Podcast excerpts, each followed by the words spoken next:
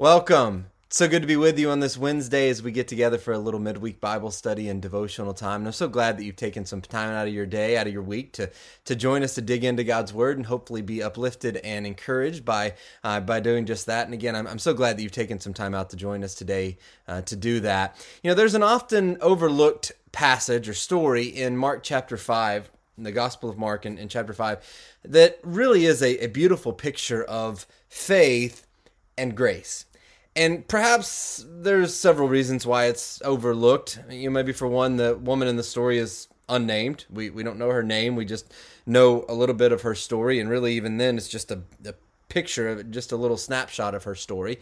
Uh, and then two, I think the second reason is it's kind of sandwiched in between what is a bigger story or a, a longer story, more detailed story of another great story of faith about Jairus and his sick daughter, whom he wants Jesus to heal. And so it's kind of right in the middle of this. Uh, and actually, Jesus is on his way to heal this uh, young girl when this story of this woman happens in the midst of it. And so it's it's kind of a again as I said an overlooked story, but it is a wonderful story nonetheless. You can read about it in Mark chapter 5. Uh, the story itself is in verses 25 through 34. But basically Jesus is on his way to to help this man named Jairus, um, who comes asking to heal his his uh, young daughter.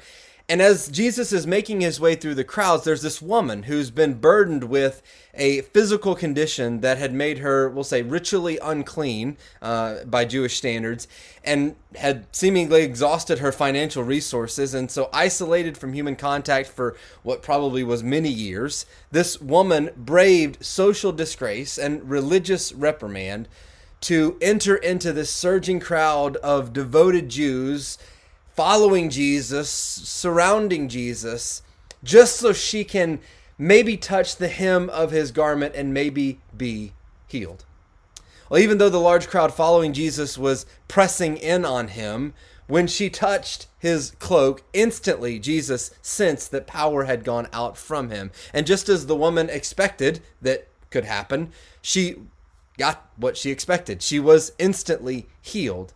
And Jesus stopped the, the this big crowd that was accompanying him and, and he looks around and he asked who touched him. Uh, despite having a condition that nearly every woman would be reluctant to talk about in front of a crowd, this woman humbly and fearfully came forward. She fell at Jesus' feet and she told the Lord what had happened. And Jesus ends this story with her, this interaction with her, with these beautiful words to her in verse 34 Daughter, he says, your faith has healed you. Go in peace and be freed from your suffering. It really is a beautiful story. And yet, it's also, when you read the story, it's a little bit strange in some ways because while we're certainly thankful that this woman received her miracle, that Jesus healed her, it's also at least a little curious on the surface that Jesus would publicly call her out in front of the crowd? Why wouldn't he just let her go on with her healing, maybe quietly call her off to the side? Why would he make this kind of seemingly big deal out of it? And I think for most of us in our uh, Western culture, our individualism and, and kind of how we see the, the the rights of the individual over maybe understanding the greater picture maybe causes us to at least a little bit misunderstand Jesus's simple words of blessing to this woman and therefore to I think miss the great grace and not in any way humiliation that Jesus brings to her and through her, this woman that we see of great faith, as well as what I think often happens too. We miss the major part of this woman's healing, not just the physical part, but even more than that, what Jesus brings to her in, in healing her her her spirit and her world, so to speak.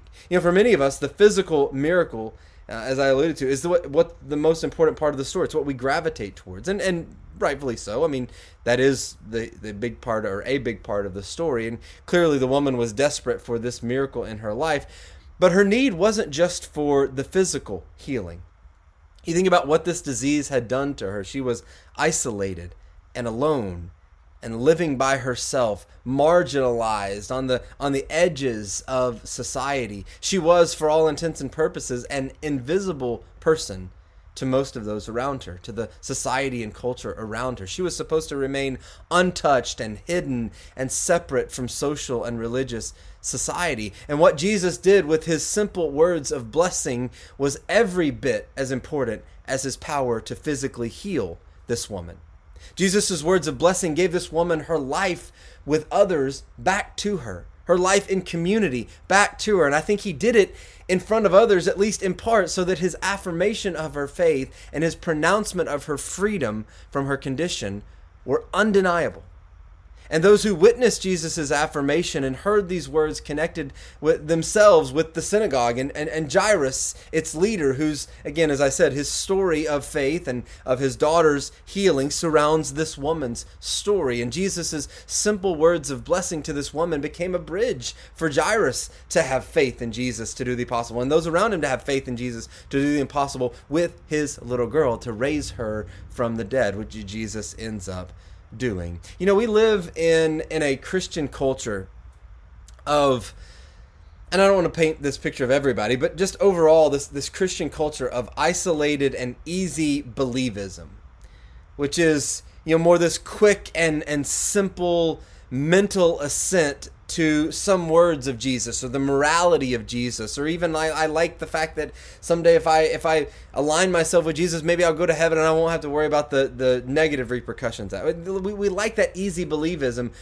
but in no way shape or form is that the faith that we find throughout the pages of scripture and especially that we find Jesus and his early disciples describing but rather to follow Jesus means that we we see him as both our Lord and our teacher. We obey him because he is Lord. We trust that when uh, that what Jesus did in his death and his burial and resurrection saves us. We, we turn our lives around and re- reorient them, our lives, reorient our lives to obey him and, and to live for him.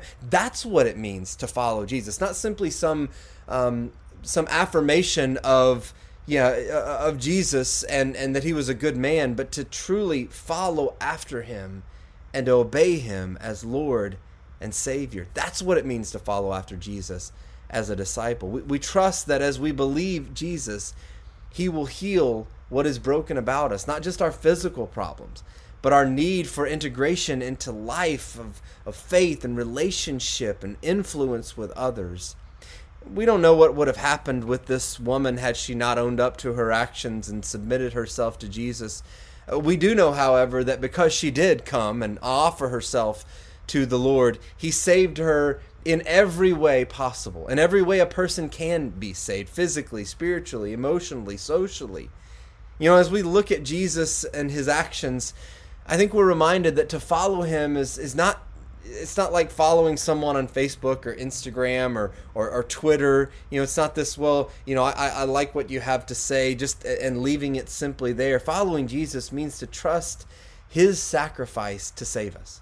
We reorient our lives to follow him. We confess him as Lord before others. We participate with Jesus in his death and burial and resurrection through baptism. And we are added to a group of believers. We don't do it solo. This is not a, a, a one man band or one woman band. We, we are added to a group of believers with whom we share life with and grow together and hold each other accountable as we follow Jesus together.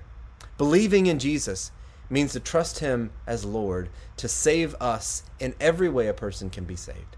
That means following Him. It means learning from Him. It means doing what He says builds and brings the kingdom of God into our world right here and now. Jesus' words of affirmation to this woman were simple and yet full of grace. And these words were given to her because she knew that her faith was not real belief until she acted on them and placed her life and her future completely in the hands of her Savior and her Lord. And our faith should be no less. We have a Lord who longs to save us in every way a person can be saved. So, just like that woman, may we come and fall at his feet in faith, trusting him to do what only he can do. And that's a faith that truly believes. Hope you have a blessed day. God bless.